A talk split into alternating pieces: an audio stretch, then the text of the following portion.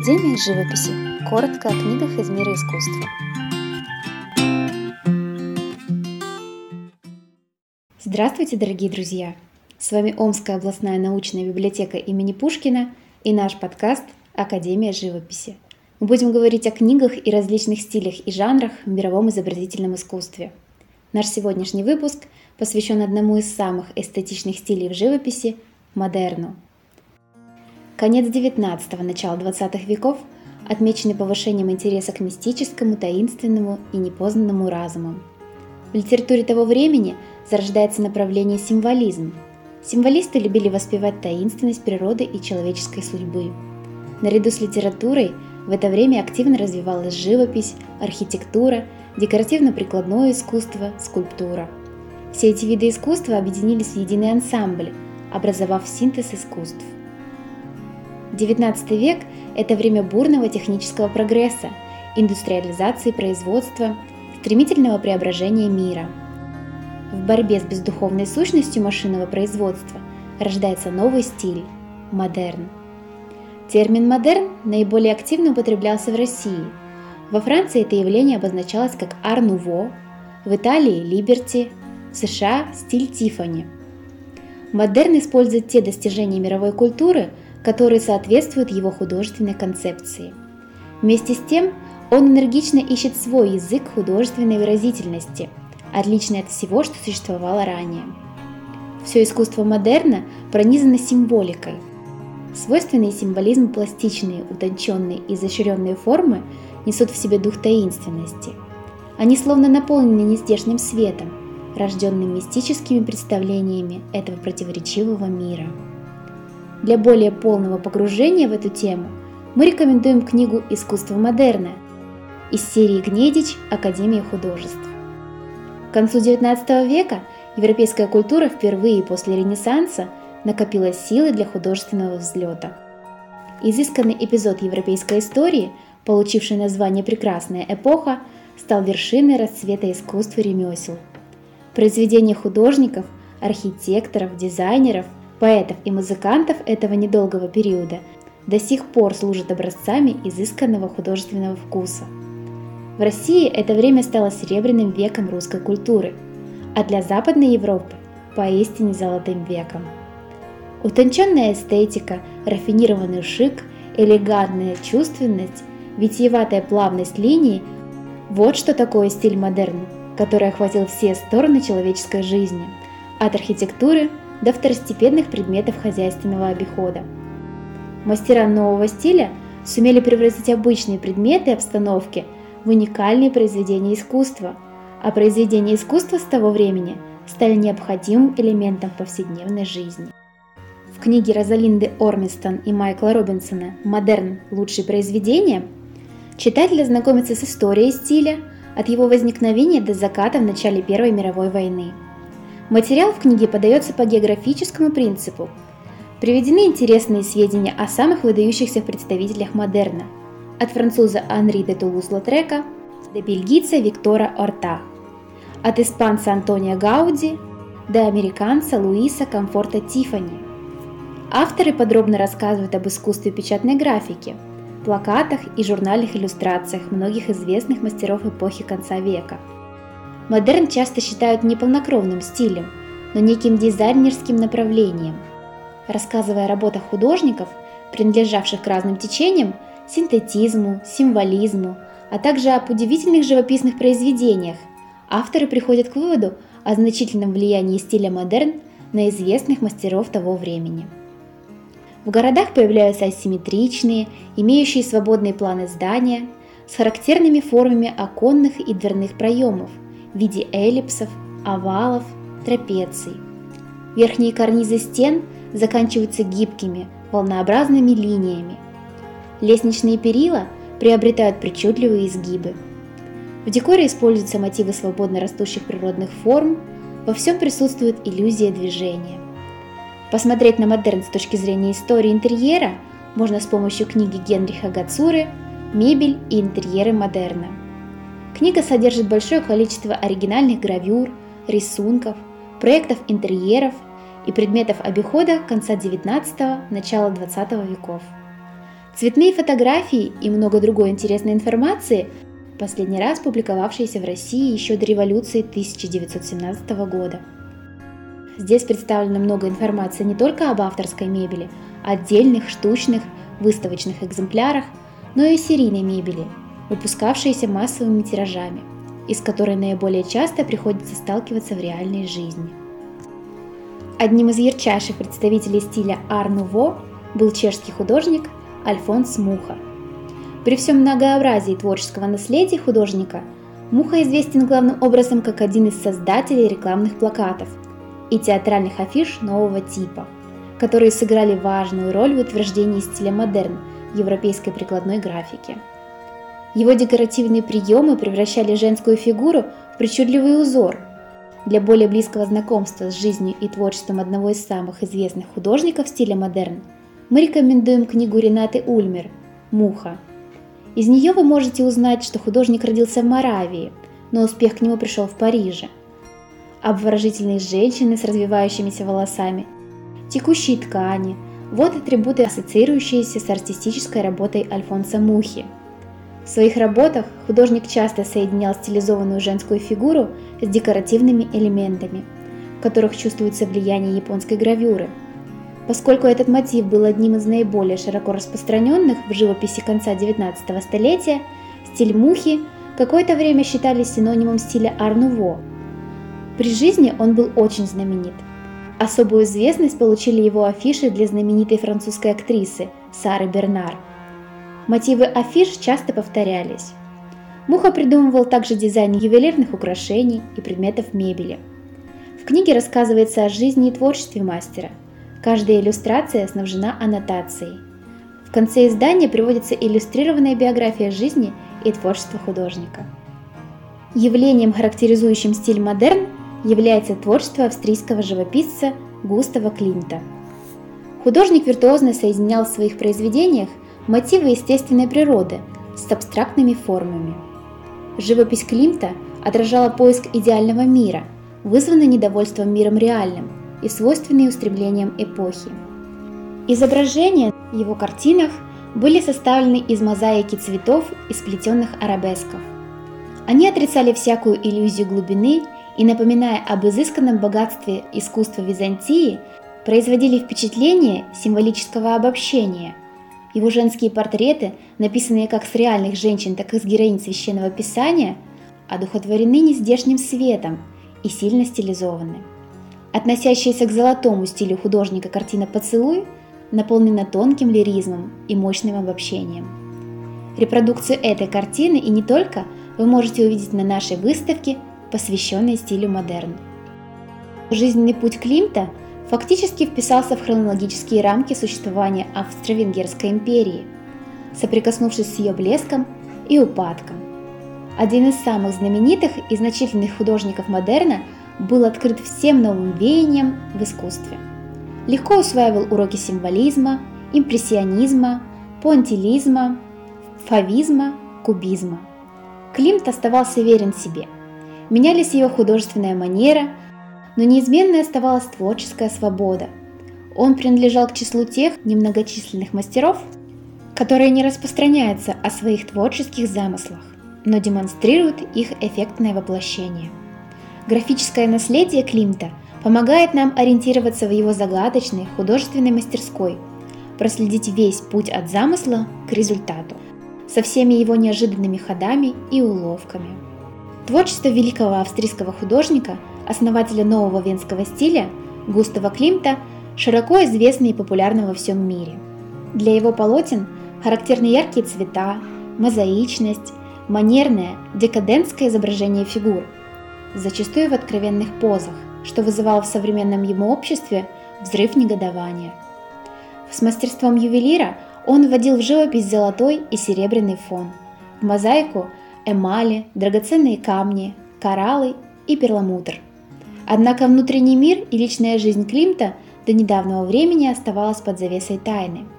В своей книге «Климт. Эпоха и жизнь венского художника» искусствовед и писатель Патрик Карес в своеобразной стилистической манере детально реконструирует жизнь Климта, рассказывает о сложных творческих исканиях непростых отношениях с близкими людьми. Гениальный художник при жизни не был понят и оценен, но обрел бессмертие у потомков.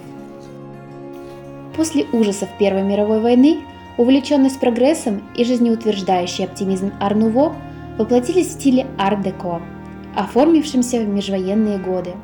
Ар-деко – это стиль хронологически следующий за модерном, наиболее характерен для 1920-1930-х годов. Узнать о нем вы можете из книги Алексея Петухова «Ар-деко и искусство Франции. Первой четверти XX века». Издание рассказывает о времени появления и развития стилевой общности ар-деко во французской культуре с конца XIX столетия и до Парижской выставки декоративных искусств и художественной промышленности 1925 года. В едином контексте рассматриваются истории изобразительного и прикладного искусства, архитектуры, родственные процессы в художественной и общественной жизни Франции. В работе предложена концепция ар-деко как целостной саморазвивающейся структуры, рассмотрены механизмы, позволившие этому стилевому направлению стать определяющим универсальным культурным кодом межвоенного двадцатилетия. В России модерн проявился наиболее полно в группе художников, сотрудничавших с журналами «Мир искусства» и «Золотое руно», а также в так называемом неорусском стиле. Объединение «Мир искусства» образовалось в 1898-1899 годах в Петербурге. Его основателем были Сергей Павлович Дягилев, театральный деятель и художник, и Александр Николаевич Бенуа, художник и критик.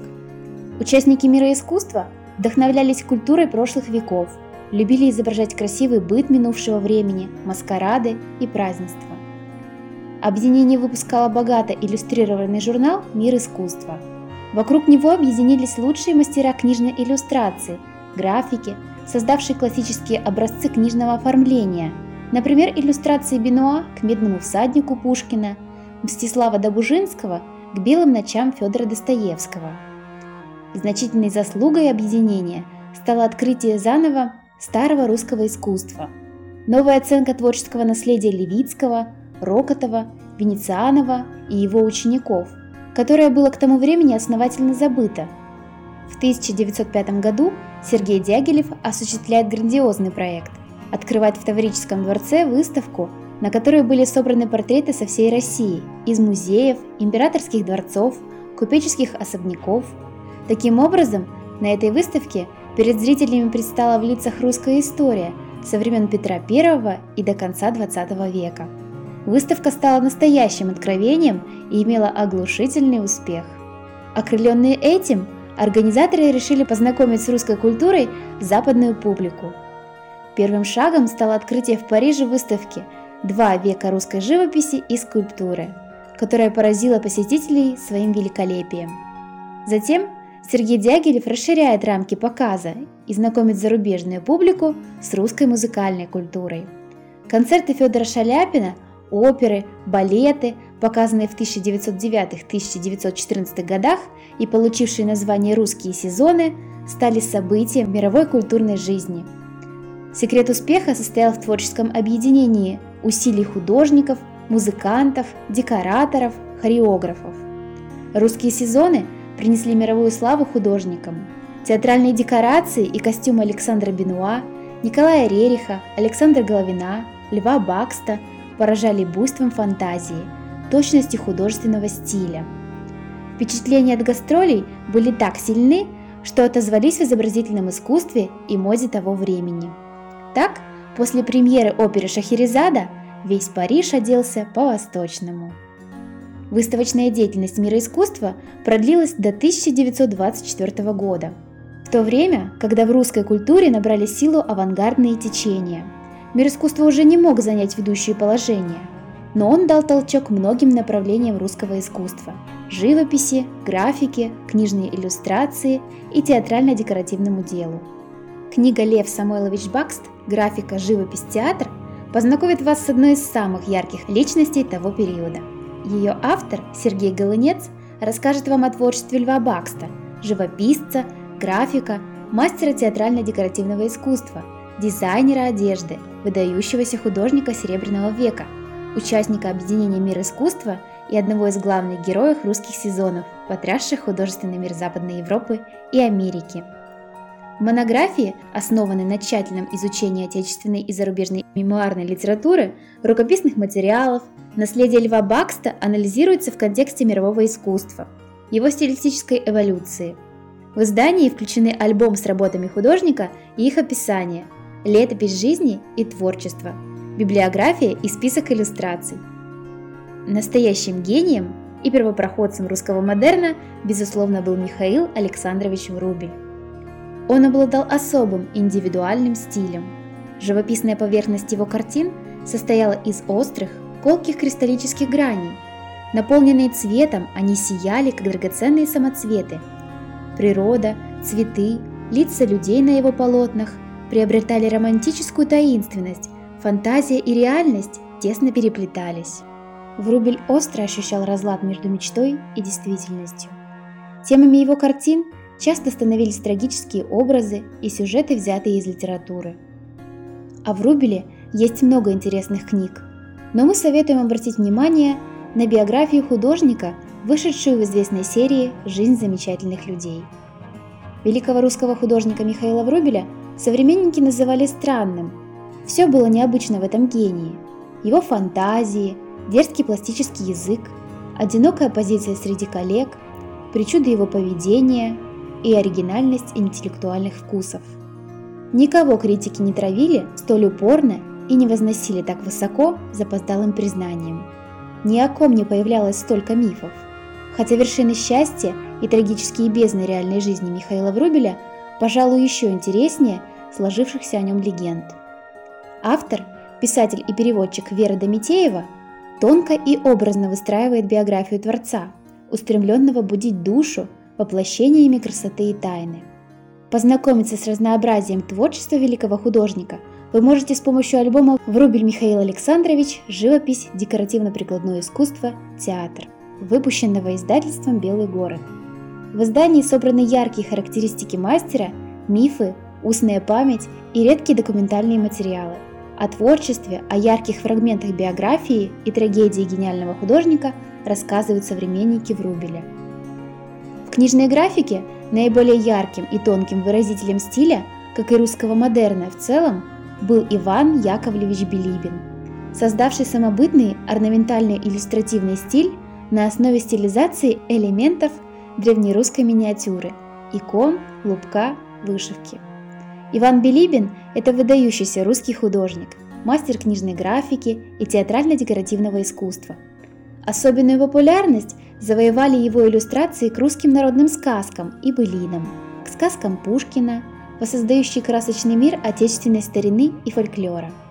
Используя декоративные приемы древнерусского и народного искусства, художник создал свой билибинский графический стиль.